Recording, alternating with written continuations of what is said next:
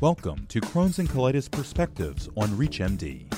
This series is produced in collaboration with the Crohn's and Colitis Foundation, providing updates and driving innovation in IBD research, education, and clinical support.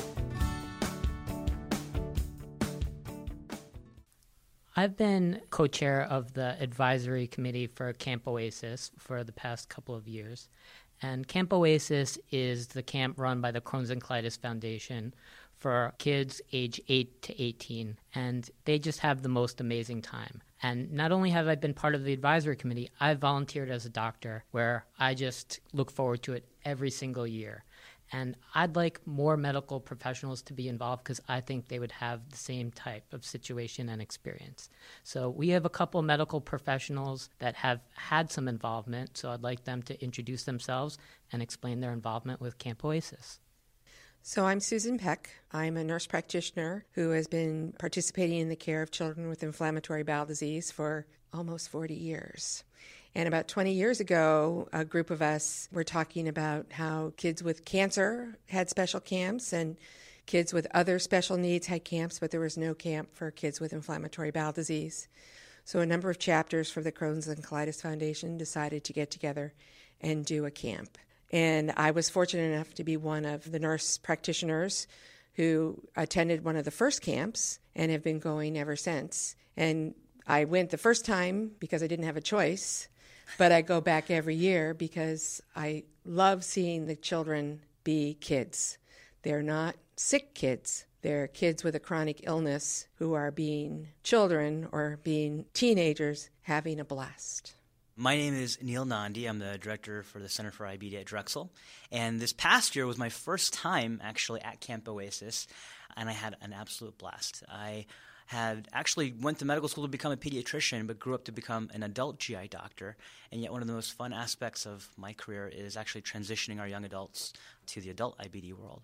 But this first time at camp really opened my eyes. Like Sue was saying, kids really just get to be themselves, and so do I, which was a lot of fun. And you had a lot of fun. I, had, I witnessed I had, it. You witnessed it. You've got footage. I have footage. And what benefits do you think some of your patients have had by you working hard to kind of make sure that they went to camp? When we first started taking kids to camp, they were pretty fragile. And so by taking these sick children to camp with multiple medical needs, we were able to provide them with the opportunity to feel like any other kid being able to go away from home for camp.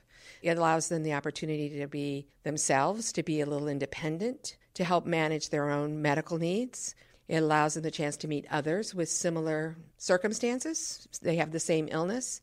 And their counselors all have inflammatory bowel disease as well.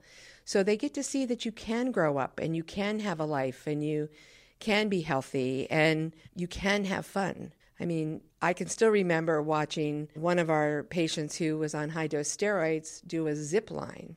And I have to honestly say, my heart stopped when I saw her get on that line, but I have never seen anybody smile as much when she accomplished that. Now, with the new medicines, we don't have the cushingoid children.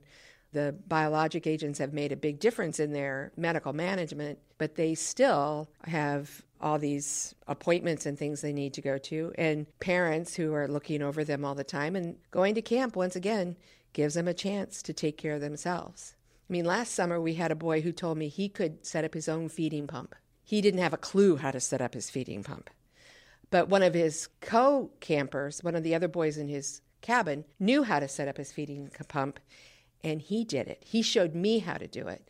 And I think that's pretty awesome that a 10 year old can manage his own feeds and help his fellow camper. Yeah, I remember seeing that, you know, having that teaching moment between each other that's right. taught both of them self leadership skills and, you know, the confidence actually.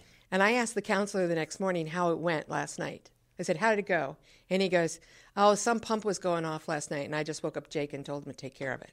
I thought that was incredibly funny, you know, that, you know, the counselor was like, Hey, can you go take care of that pump? Yeah. These were 10 year olds, they were young campers.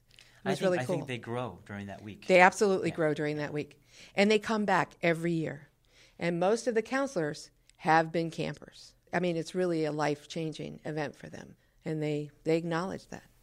So, Neil, you're an adult gastroenterologist. I think a lot of adult gastroenterologists don't necessarily know that this opportunity is open to them.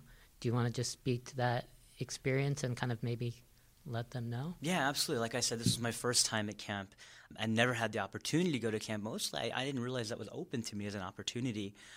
I half joke that I, I, don't act my age, but I think that helps in medicine alone and, and let alone working with young adults.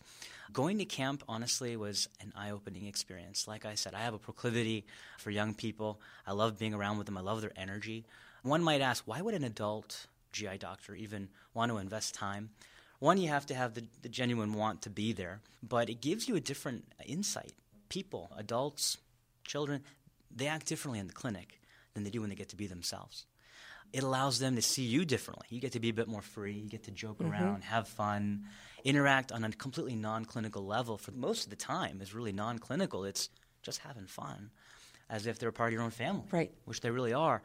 So it, it, gives you a different bond, you know. And I've seen some of the kids since then, throughout the last couple of months since camp 2017, and it's been fun, you know. You get to reminisce about little experiences, and that connection, you, you really can't, you know, have that experience in a regular clinic environment.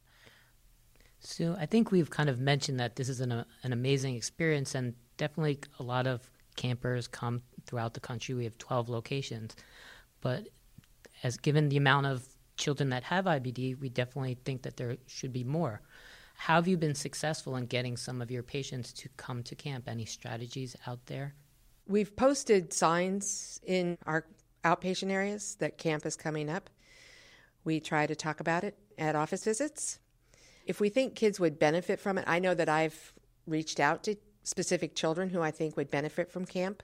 And then we have education days and we always have the kids talk about camp, the panelists talk about camp and how much fun they had. There are still children who are resistant to going to camp, and I don't know if that's them or their parents. I think once we can get the kids to go, the parents are fine with letting their young children head off to the real bad world, but it's always a struggle. And I think, you know, the more we can talk it up among our patients and families, the better the more kids will come. I'm always impressed that there's kids coming to camp from little tiny centers. You know, so the word gets out there, whether it's because the families are on the website and see it, or they've heard about it from by whisper down the lane, I'm not sure. But I'm seeing more and more pictures from camp on Facebook from other chapters as well. So I think it's really getting out there. You know, I'll tell you on the on the flip side, again through social media, people seeing footage of how much people had fun at camp this year, and my own patients. You know, some of my adult patients, many of them never had the opportunity or resource right. to ever go to camp. But if you notice, I like to talk, and they hear about my experience, and they say, "Well, are they looking for counselors?" I've had two people. One's a police officer, mm-hmm. one's a, a, social worker who both have IBD. They they've actually approached for the opportunity to become a camp counselor because they never had the opportunity, but they'd like to go participate. So I thought that was pretty very rewarding. cool. Yeah. Which I think also speaks to the as we're trying to get more doctors, nurses, mental health specialists to volunteer. If people know their own doctor is going to be there, I think that helps spread the word in mm-hmm. itself. Absolutely. I think knowing someone that they know is going to be there is going to make them more comfortable. Right, right. And I think that's what brings us back every year is it's this group of folks we live with for a week and we enjoy we as company for that week and it's sort of like coming home. You know, it's like a family. It's a family. I have to say, I don't like the beds, but you know, I was telling somebody today the thought of going to camp and packing. I'm always like, oh, but once I get there, I'm disappointed if I have to leave early. So, all right, great. Thank you very much for both coming. You're welcome. Thank you. The preceding episode was brought to you in collaboration with the Crohn's and Colitis Foundation. If you have missed any part of this discussion or to find others in the series, visit reachmd.com slash foundation.